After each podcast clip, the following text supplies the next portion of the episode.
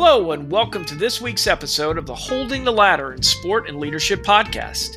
I'm your host, Tim Rice. This week's guest is Dr. Angel Brutus.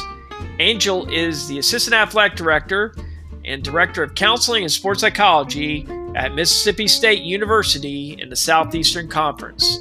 Prior to her work with Mississippi State, she had her own private practice in clinical and sport performance counseling called Synergistic Solutions, which she continues to operate in a new way, focused on mentorship for those looking to get into the field of sports psychology. She's had a very unique path to get where she is today, and you will be impressed with what she has to share, and I hope you enjoy.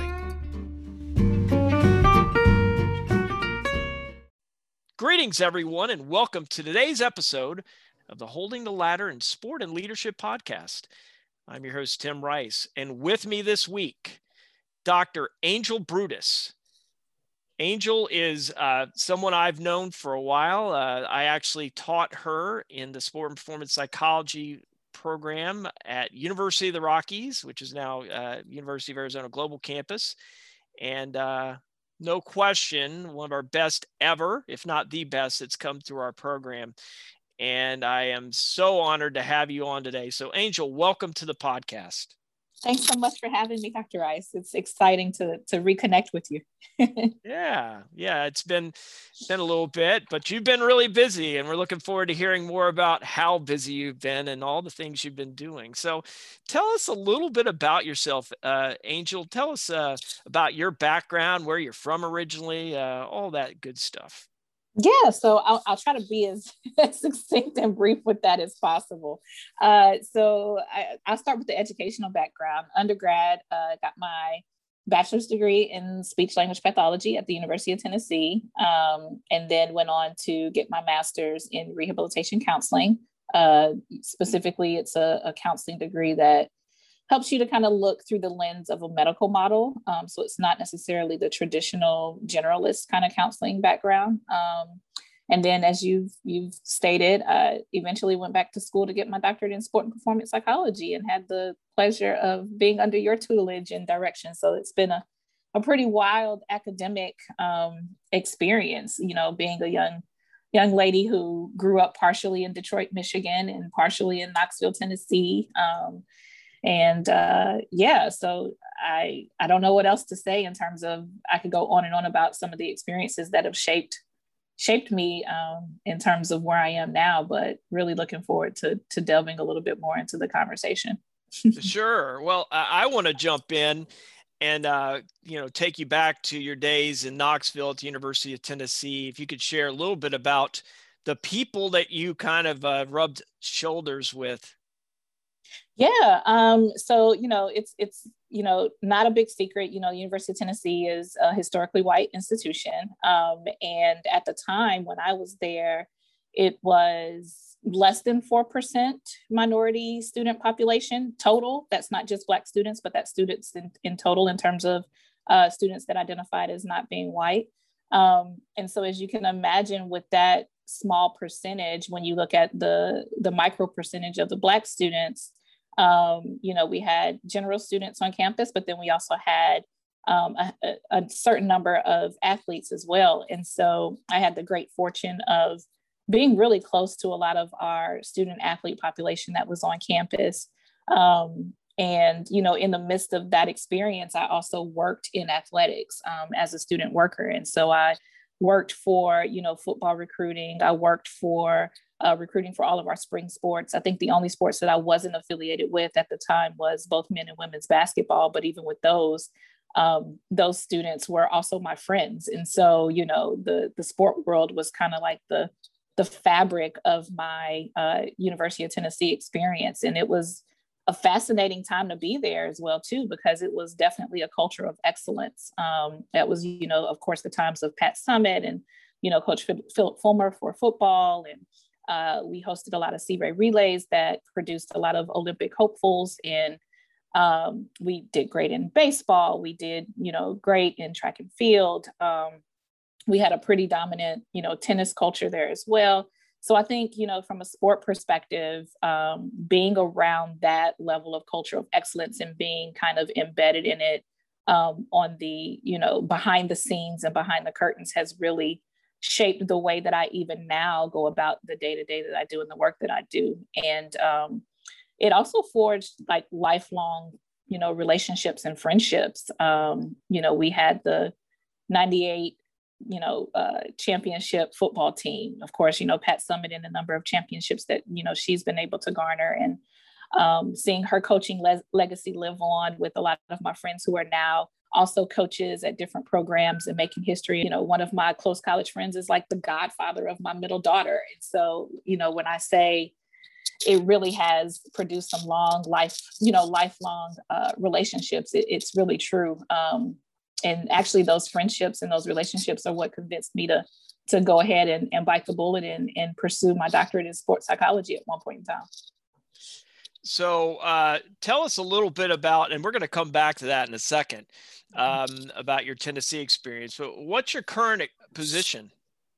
Yeah, so right now I'm currently serving as assistant athletic director for counseling and sports psychology. Um, it's a role where I have some administrative duties and I also carry a, a, caseload. So both clinical and sport performance, providing both individual as well as group related work, um, facilitating workshops, um, you know, supervising trainees, uh, supervising a small staff, uh, looking at, you know, negotiating and managing an operational budget. So it's like this little bitty department inside of a, a larger department um, to be able to function and operate in the way that really helps to support the, the needs of our student athletes, but also from a, a systems lens where we also address the needs of um, members of the athletic system. So whether it's the coaching staff or whether it's administration, uh, providing psychoeducational services to them and helping to helping them to tap into resources that may be necessary for them.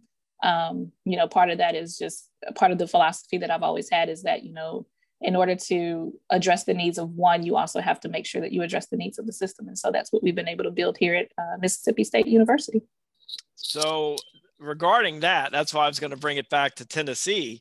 Mm-hmm. Um, and obviously, it was well between, you had a lot of space between your your experience uh, as a student at Tennessee, and then, of course, uh, you know, getting uh, your educational uh, stuff finished at the University of the Rockies, and then getting the opportunity at Mississippi State. What's it like to be a Tennessee grad at Mississippi State?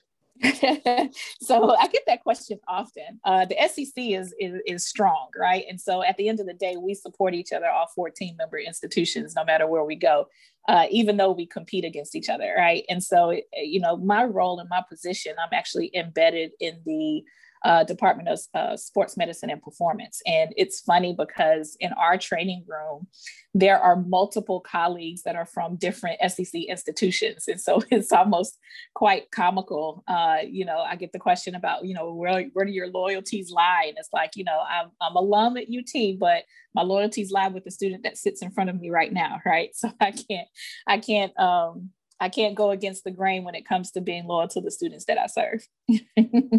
oh, sure. I love that. That's a great philosophy to have, obviously. Um, now, I want to kind of take it back a little bit. You know, uh, obviously, getting into a role in a sports psychology role like you are in currently, you know you had to get a start in the in your sports uh, journey right so so where did you get your start in sports what what led you to love sport Oh my gosh. Um, I think it really started in my high school years. I'm kind of a late bloomer when it comes to being an athlete. Uh, I actually competed in both volleyball and softball, and I'm going to throw cheer in there as well. A lot of people roll their eyes about cheer, but cheer is definitely a sport. Um, and so, you know, with that, I actually had interest also in tennis, but the uh, high school that I attended, they actually ended their their tennis program, and so you know those were the two sports that I ended up competing in was volleyball and and softball, and uh, both of them really did kind of shape me in a number of different ways. You know, obviously from an athlete lens, having that level of discipline that's necessary, time commitments and responsibilities, and balancing all of those things at once, and still um, kind of performing at a high level academically and, and sport wise and, and really appreciating the physical activity that comes with it.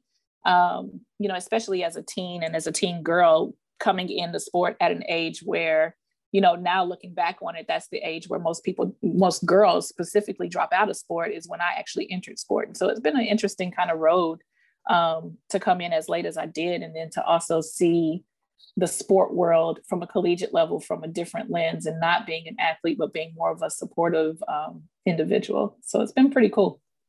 So when you think about that, um, and obviously, uh, uh, uh, when I interview some people in these uh, podcasts, I will have uh, times where I'll be talking to folks, and they have like this almost tailor-made climb from oh well i played sports as a, in little league and then i did this and this and this and this and then next thing i know i'm a major league baseball player. Uh, your, yours was a little bit different but during the time that you were climbing up uh, and getting to the place where you are i mean who's held the ladder for you during your climb to the great heights that you've gotten to thus far Oh, wow. That is a loaded question, Dr. Rice. Uh, you know, and I'm not saying this just because you're the person that's on the other end of this, but you had a lot to do with that. Um, you know, when I made the decision to go back to school, you know, I was, you know, quote unquote non-traditional student. It was, I was already a mom of three at that point. Um, I went back to school with a six month old, right? And so I didn't have time to play around. Uh, I think part of that process in making the decision to even go back to school specifically for sports psychology really as I, I, look back on it it had a lot of influence on my friends that i made in, in my years at ut um, those who were former athletes or i'm not going to say former because once an athlete always an athlete but individuals who competed at ut and then went on to experience great success at the professional level and some at the olympic level. Um, the the level of support that i was able to be for them as a, a peer um, navigating that particular campus during that time um, was not lost upon them. And as we continue to kind of talk about, you know, just our futures in general, um, because it's always been a conversation of what would life be like for them after sport. And, you know, when I needed an ear to, to listen to and, and kind of tell them about this crazy idea of going back to school to get my doctorate in, in sports psychology, um, you know, overwhelmingly the response from a number of different friends was, angel you you've been doing it you're already doing it so why not just make it official and so i i you know i'm grateful for them uh, to be able to see something that i didn't necessarily see. And then ultimately i also have to acknowledge my husband um, because at the time you know i was already licensed as a master's level clinician and really had no desire to pursue licensure as a psychologist uh, because the return on investment just would not be worth it for me at that stage of my my life and, and stage of my career and um, so originally i was supposed to go back and get a second master's in sports psychology.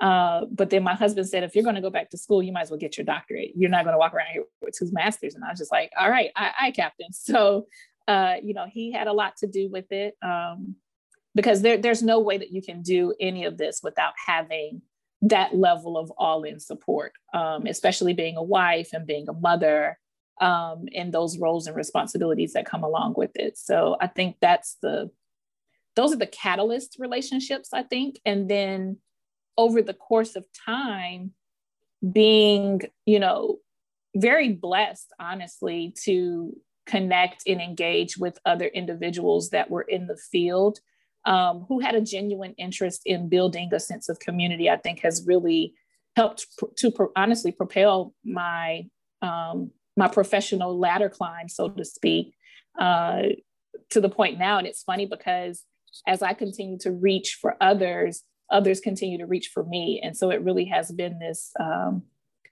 very reciprocal I don't know if that's the word to use, but this pattern of give and more is given. It's it's quite interesting to see it unfold. Wow. Well, you brought up something that I think is very important, and that is in this industry, I don't care what you do in sport, you have to have a supportive spouse. And I, I, that's something I hear over and over again in my interviews on the podcast. Um, and I can certainly say, because of course you know Candy, uh, my wife, the smarter of the two doctors, Rice. Um, mm-hmm. and you know, without her support, when I was going through uh, to earn my doctoral degree in 2005, and then her uh, attempt and success in earning her PhD at the University of Rockies in 2015 you know we we it was reciprocal. It was a it's about supporting each other. And there are times where you know you are holding a ladder for others to climb to greater heights than they ever thought possible. And then there are times when people have to hold it for you. And um, so it's really neat to hear uh, that from you as far as uh, as your husband and um, you know the question i would have uh, regarding what you do in your job okay and and it's a big job when you're over the entire athletic programs uh, psychological services pretty much at Mississippi State University. But what are the biggest challenges that you face day to day and what you do? I think one of the biggest challenges is, you know, having an idea of what your day to day is going to be for the day, and then it completely gets busted up, right? And that's the same thing that we kind of work with our athletes on, right? Having that that necessity to be flexible and, and demonstrate agility when necessary. And boy, do they does the position ever so uh, create opportunities for that? I think at this point, sometimes it's like strategically placing white spaces on your calendar because you know for sure something is going to pop up and you you you can't you can't sacrifice the quality um, in order to always be in crisis mode right? And i'm using crisis in a loose term right here.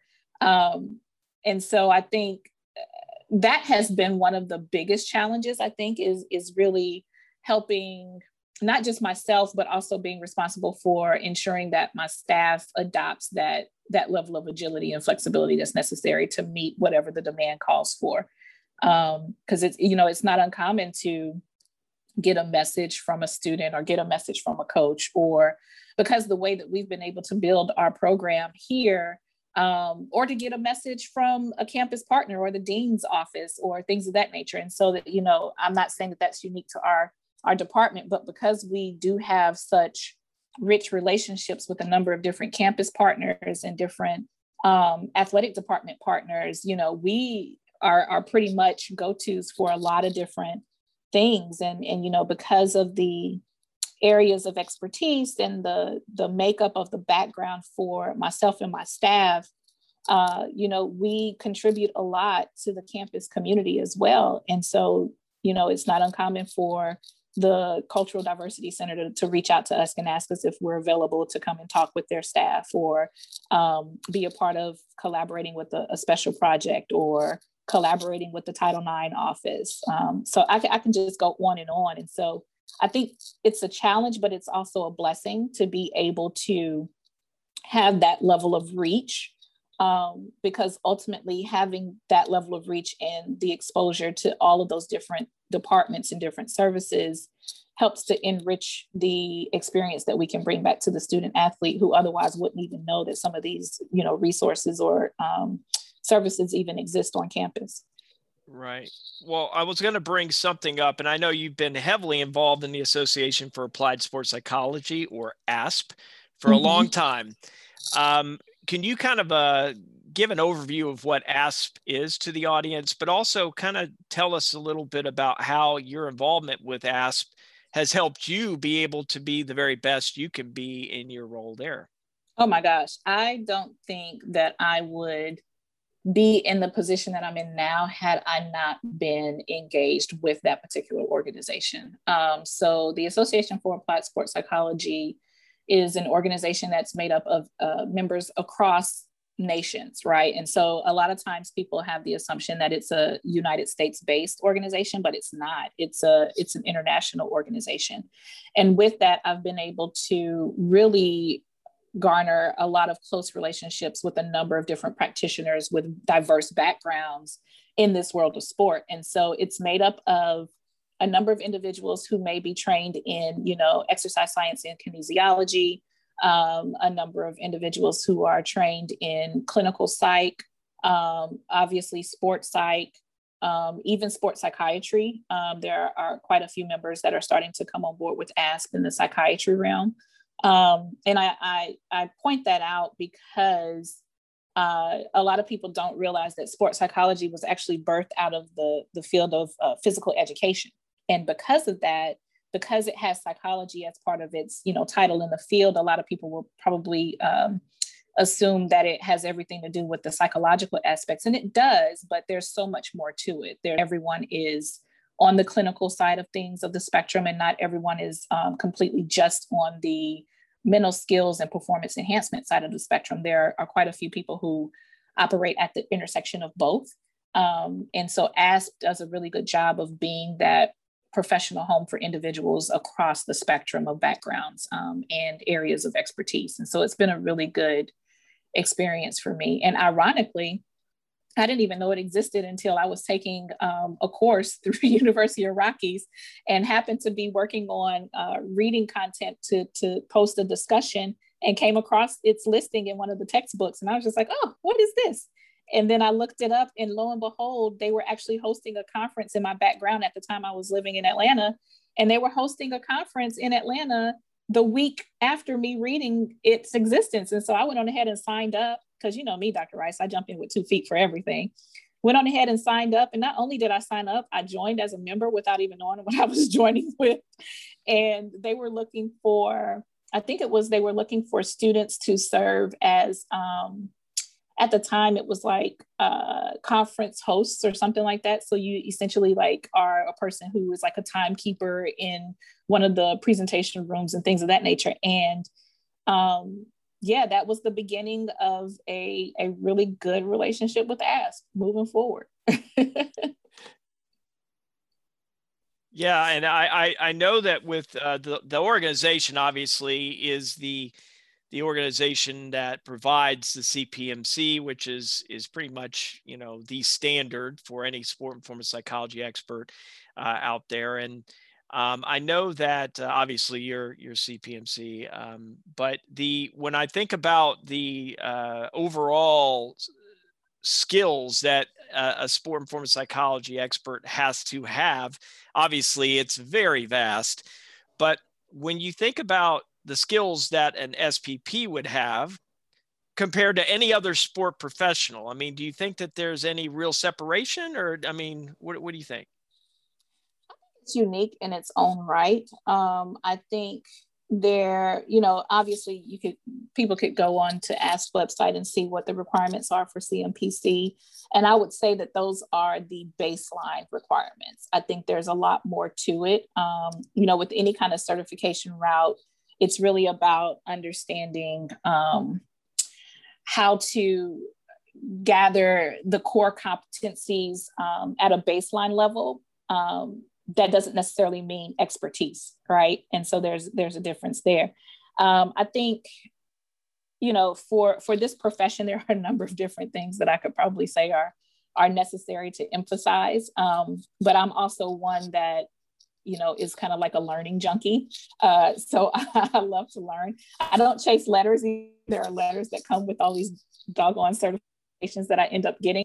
Uh, it's more so about the knowledge and the understanding that that um, I really value. And so with that, I think in order to to really be successful in this field, there has to be the adoption of a learner's mentality because things get archived, things become archaic, um, the clientele, the parents, uh, if you're dealing with youth sports or adolescents uh, in sport, uh, you know, the clientele, the parents are very sophisticated, right? And so, you know, it doesn't take anything to Google or look at a podcast, uh, listen to a podcast or look at a YouTube video or whatever the case may be and get the fundamental quote unquote mental skills aspects um, right on demand. It's another thing to work with a professional who understands in real time what it's like to have some of your cognitive resources be hijacked and then that has implications for your reaction time or that has implications for the tension response that your body has. And understanding the difference between you know what are some of the things that are necessary to hyper focus on or relevant cues for open sports versus closed sports and those those sports that require for you to make adjustments and decisions in short periods of time in comparison to those sports where you have all the time in the world to get into your head and then you might experience the yips in golf. And so you know it's one thing to be able to access those resources on demand. I think it's another thing to work with a professional who has taken the time to not only know the basics, but also continue to learn and understand and appreciate the lived experiences of each of the athletes that they're working with and what is required for them to optimize their performance in a way um, that is meaningful.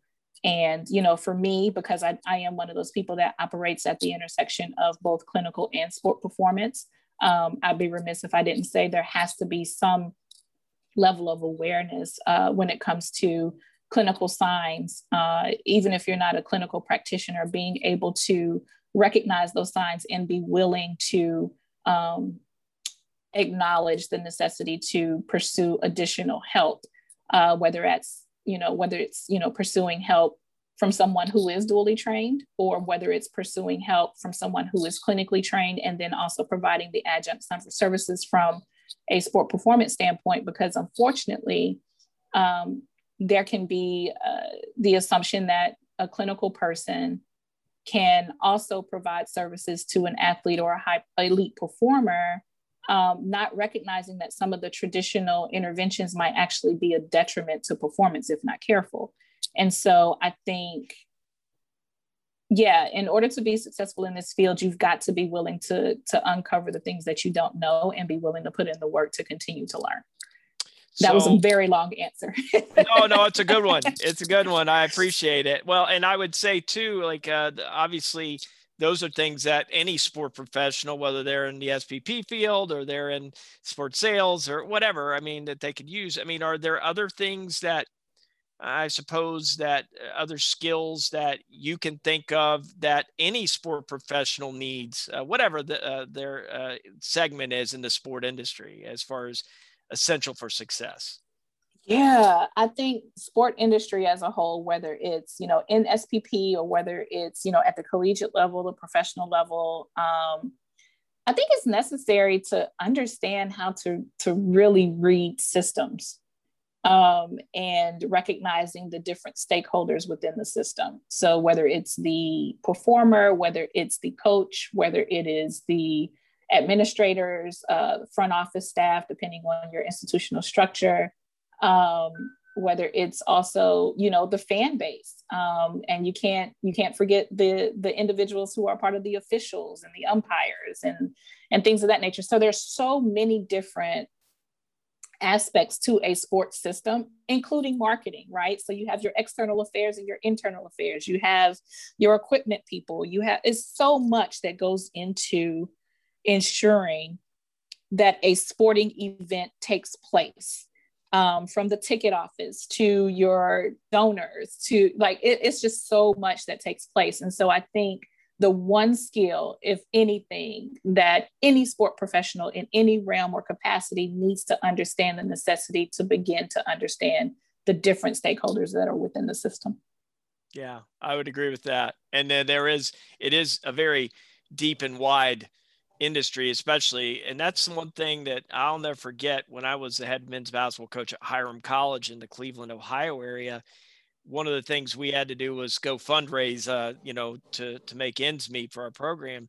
And one of the things that when I I kind of inherited this from the pat previous coach uh, when I got there, but they were selling concessions at Cleveland Browns football games and uh, and I remember getting going to one game. I said after that Sunday, I said, no, we're not doing this anymore. Um, there are better ways to raise money. But anyway, we we uh, we did. I did one uh, Sunday with our guys, and I'll never forget getting there like at 6 a.m. and it was early, and there were people already there, and it was just a, a machine. Mm-hmm. And and it really is. I think that a lot of people don't that really get into the industry I think sometimes they don't understand how important it is to truly be uh, cross trained and be able to do many different things. I mean, do you find the same thing in kind of your job? It sounds like you wear a lot of hats in what you do. Yeah, I, th- I think what you just stated is 100% true. Uh, being cross trained is necessary.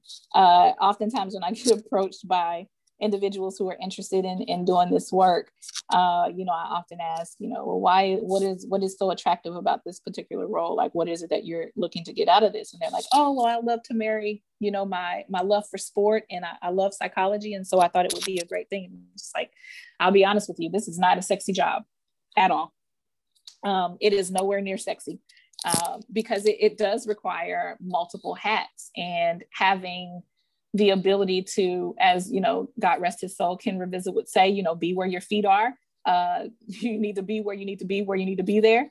Um, and at the same time, having the long vision simultaneously, right? And so being able to almost not predict because predict is not the right word and it does definitely does not uh, fit in the world of sport because nothing is predictable um, no matter how many people attest that it is um, it's being able to almost play chess right so having the foresight and kind of seeing how things might potentially play out and then also seeing alternatives to that playing out and then having like a, a backup plan c and d and e for the potentials and then also being able to give yourself enough grace and recognizing that even with all of your planning, there's still something that you didn't come up with.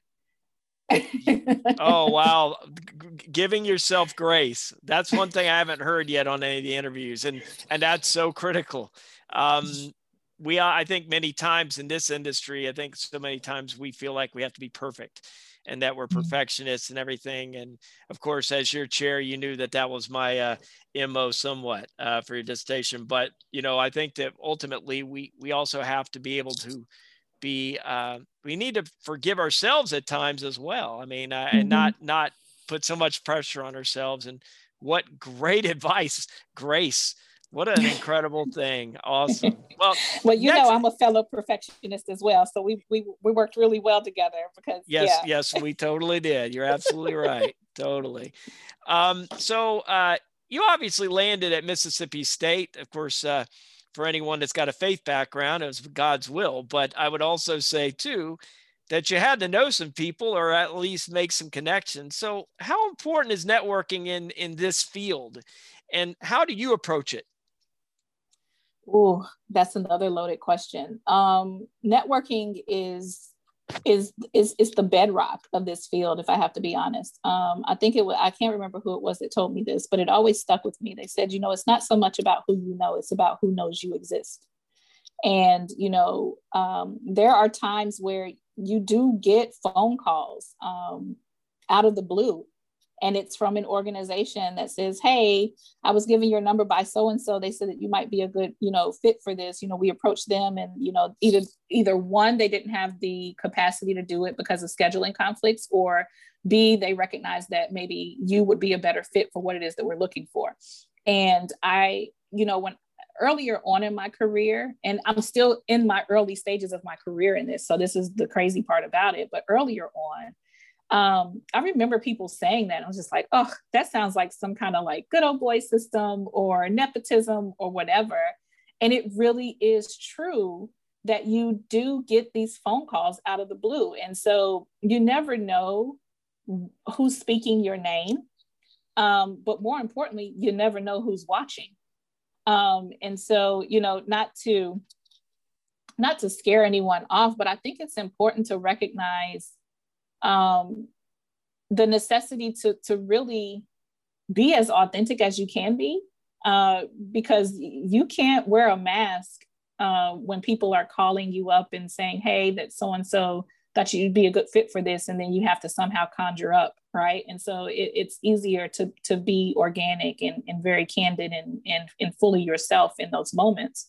Um, it also reminds me of you know what we tell you know our athletes all the time is you have to be ready when your number is called. Because as you know in the world of sport everyone needs something like yesterday. Nothing is like you know down the line. Everything is yesterday. Um, that sense of urgency is very real in this culture. Um, and i say that because the part of networking that is critical in this particular field is understanding that the work that you do is your brand and your actions, your behaviors, the work that you do speaks volumes way more than anything that you can tout or advertise. Um, because you know, in in this industry, you can it, you can sniff it out from a mile away if it's not authentic, if it's not genuine, and if it, it's not something that is sustainable. Um, because you know this is a very much results oriented culture um, and results can look in many different ways Um, and so the networking piece that's important is because when you go out there and you accept an opportunity, you're not only accepting the opportunity for yourself, you're also accepting the opportunity based off of the reputation of the person who put your name in the room. Oh, and, oh boy. and yeah, and you can't take that light at all. No, absolutely. Thank goodness. Thank you for bringing that up. You know, I, I think that that's one of the things that's so very, very important is that, you know, and, and through the years, for me, there have been many times, and of course, this is the Holding a Ladder in Sport and Leadership podcast, right? So I'm I'm all about holding a ladder to help people climb to greater heights than they ever thought possible, right? That's my my motto in life and everything but ultimately you know the reputation of someone who goes and puts their neck on the line for mm-hmm. someone to have that opportunity to climb to greater heights than they ever thought possible i mean it matters. And so um, that's why i think it's so important to know that i think that i'll ask this question. Do you think that when it comes to holding a ladder do you think that you have to vet to hold the ladder for someone? In other words you do you have to vet people to make sure that they're uh, worthy of being having the ladder held for them? Just curious. I think so. It kind of goes back to our earlier conversation about my experience at the University of Tennessee. Um, the reason, amongst many others, I think one of the main reasons why I've been able to have long lasting relationships with a lot of my friends who competed at high levels and um, went on to experience success in a number of different ways, uh, whether it's at the pro level, Olympic level, or even in business. Um, it has been that level of guardedness um, because, you know, people like to become popular by proximity. And that was a very real experience for a lot of my peers growing up. And that has always stuck with me. And it continues to actually be a part of the fabric of a lot of our relationships um, that we have now as you know adults. And um, because of the role that i'm in professionally it comes naturally for me to have that guardedness up. Um, because on the surface you know i kind of mentioned this or alluded to this a little bit earlier on the surface or on the outside looking in, a lot of people think that this work is sexy or being affiliated with sport is sexy. And, you know, they, for some people, there's an agenda to want to be popular by proximity. And, um, and so, you know, you're, that's a lens that I always hold, but I've also held that for over 20 something years. And that's not a lens that I'm willing to give up. And so, yes, when, when people approach me, about the possibility of garnering interest in this field, I'm more than happy to answer questions about it. I'm more than happy to point you in the direction of resources and things of that nature. It gets a little bit more dicey when an individual then wants to, I don't want to say encroach because that's not the correct word, but it, that's what it feels like. Um, it feels a little invasive when they um, for some reason want to instantly gain access to all there is to this work without ne- without necessarily demonstrating the the foundational things that you look for in terms of integrity in terms of understanding the human side of these individuals who are looked upon as commodities at times. And and so those are the things that i'm constantly looking at and kind of for for lack of a better word, um, being very attuned to um, in my conversations with with people. Sure.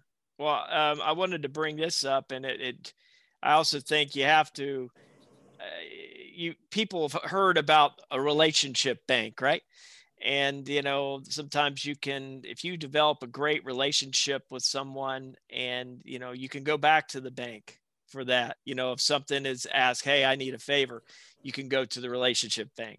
Um, but when someone comes in and doesn't really have a relationship and they just want, and I'm sure you've probably had some people like, oh yeah, it's great to meet you, and then the next thing they know, you you know, thinks next thing you know, rather that they're asking you to be a reference. Well, I mean, you don't even know mm-hmm. this person from Adam or Eve, and I, I think that that's one of the things for me is that, you know, uh, I try to keep uh, and of course you know me pretty well. I'm I'm I'm someone that can talk to almost anyone. So I've got connections all over the place, but I try to keep my inner circle kind of tight and close. And um, it, it, sounds like you kind of might as well. Mm-hmm, definitely. I, it, it's, it's a necessity, honestly. Um, yeah. It really is. Uh, yeah, there obviously, as you can imagine, there's like literally no pillow talk at my house with my husband. He has no, he says being married to me is like being married to the CIA. He has no idea what my day to day is like. That's a good one. That's awesome. Um, you know, for me, it's totally different because my wife and I uh, basically we work from home, so we know mm-hmm. we do something that's very. We're both faculty members. Um, What's one piece of advice that you give to someone who's deciding to start a career in sports right now? It could be any industry in sport or any segment of sport. Build your endurance, build your tolerance, um, be willing to reconcile the difference between what you anticipate and what the reality is. Um, and always revisit the reasoning behind why sport because sport can appear in many different domains. It doesn't necessarily have to always be in the athletic domain. Yeah. Um, there's a, a great Christian psychologist by the name of Dr. Henry Cloud. And one of my favorite books uh, I've ever read is one that he wrote called Integrity. And he came up with a, um, you brought up, you talked about reality connected to that he brought up uh, in his book integrity he brought up a, a definition for integrity and it's meeting the demands of your reality. And mm-hmm. I, think that in the world that we live in uh, and especially in this business in this industry uh, you know here today gone tomorrow you know it could be quick and uh, somewhat painful or painless depends on who you are and what your situation is but I know for me, I've I've had a lot. I've had ups and downs through the last 30 years of being involved in in sport um, at a relatively high level. But I I think that you have to be able to meet the demands of what your reality is now. And so when I talk with students and uh, I talk with um, folks that are wanting to maybe that they're stuck in a rut right now and they they're trying to get their next opportunity. I always talk to them and say, look, you know, do what's what you have to do based on what your reality is right now. Mm-hmm. Um, and yes, you can shoot for the stars and, you know, you may miss, but you'll be out there in the uh, galaxy alongside them. But I, I, know for me, it's been, you know, I always feel like, uh, eh, you know, preparation is key. And, uh, and I think that your, uh, your advice there was really great. Now, uh, last thing, how do you hold a ladder for others? um, not taking for granted the position that I'm in right now. Um, you know, being really engaged and involved with training program opportunities um, here at MSU, I think has been a really rich opportunity to help identify individuals who otherwise might be looked over. Um, and, you know, recently we've been a part of being a part of the, um, the major site rotation uh, for the student counseling services department on campus, um, specifically for those who are at the tail end of their training as um, budding psychologists, uh, licensed psychologists. And um, it has been, you know, each year that I've been here, we've been, you know, blessed to have a co- well, not each year. The first year we didn't have it, but the second year I was here was the first year that they've had this opportunity, and to be able to welcome a cohort um, each year moving forward has been a real eye-opening experience uh, in terms of being a part of the interviewing process and helping to do the ranking and uh, hopefully getting matched with individuals who are um, interested. And, and so over the, the last three application opportunities, um, even this upcoming year, the number of applications to MSU specifically um, has increased in terms of percentage of those who specifically want to do their rotation in athletics. Um, and so really excited about that. And then I would also be remiss if I didn't, you know, highlight or point out that that has also increased the diversity of the applicant pool. Um, and so the opportunity and the potential to hopefully make an impact on the diverse representation of individuals who are e- eventually qualified to be hired to do such work as this, um, I think cannot be overlooked as well. And so I think, you know, for me, holding the ladder for others is really being a part of processes behind the scenes that helps to open the door and serve as a gateway for limitless opportunities for others. Well, that I love that. That's a great. I need to write that down. That that was a great saying. Um, and for anyone at home, you should write it down too. Um, listening. So, uh, Angel, thank you so much for taking time out of your very busy day there at Mississippi State in Starkville, Mississippi. Um, it's an honor. Obviously, I'm so proud of what you've done and, and what you're going to do as you continue to go forward. And uh, how would you like to close today? Oh my. Um, I think I would like to close by just expressing my sentiments to you. Um, I will never forget the day when we were doing our in-person weekend intensives and you had us to write doctor in front of our names. And that was the first time that I visually um, consumed or even allowed myself to consider the possibility of finishing that marathon that we were on. Um, and so, you know, I I have always held that and it's been in, in, entrenched in my brain at this. And that really has helped to shape the way that I hopefully approach others who are going through the process, um, who are early in their you know career trajectory, um, who are early in their training, and and to really be able to have the foresight and the vision to be able to see that on the other end and and bringing that into the room was priceless for me. So thank you for that. Oh i'm glad i well thank you for saying that and I really believe that when it comes right down to this life we live, that, you know, you have to truly believe in what you can become and uh, not having a can't mentality. And, you know, to be able to be successful, you're going to have your doubters. You're going to have people that are going to say, uh, you know, I'm a great example of that. You know, growing up in South Alabama, I'm barely graduating college or high school and people saying, yeah, you're, you're never going to amount to anything. But it really doesn't matter what other people think. It's really what you think deep down inside.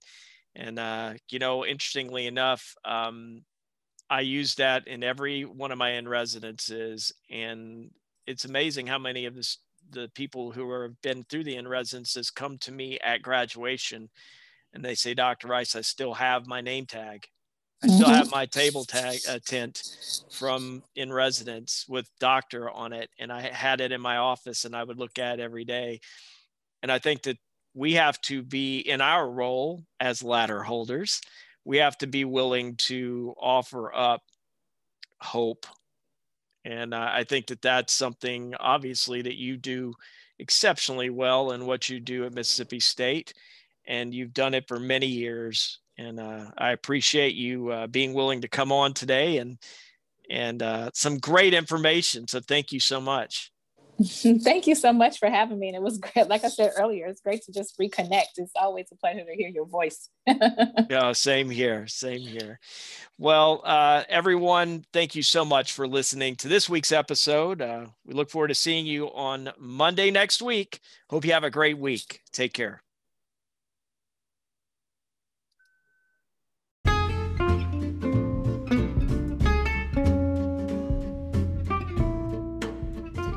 Thanks for listening, and until next week, I challenge you to hold a ladder for someone to climb to greater heights than they ever thought possible.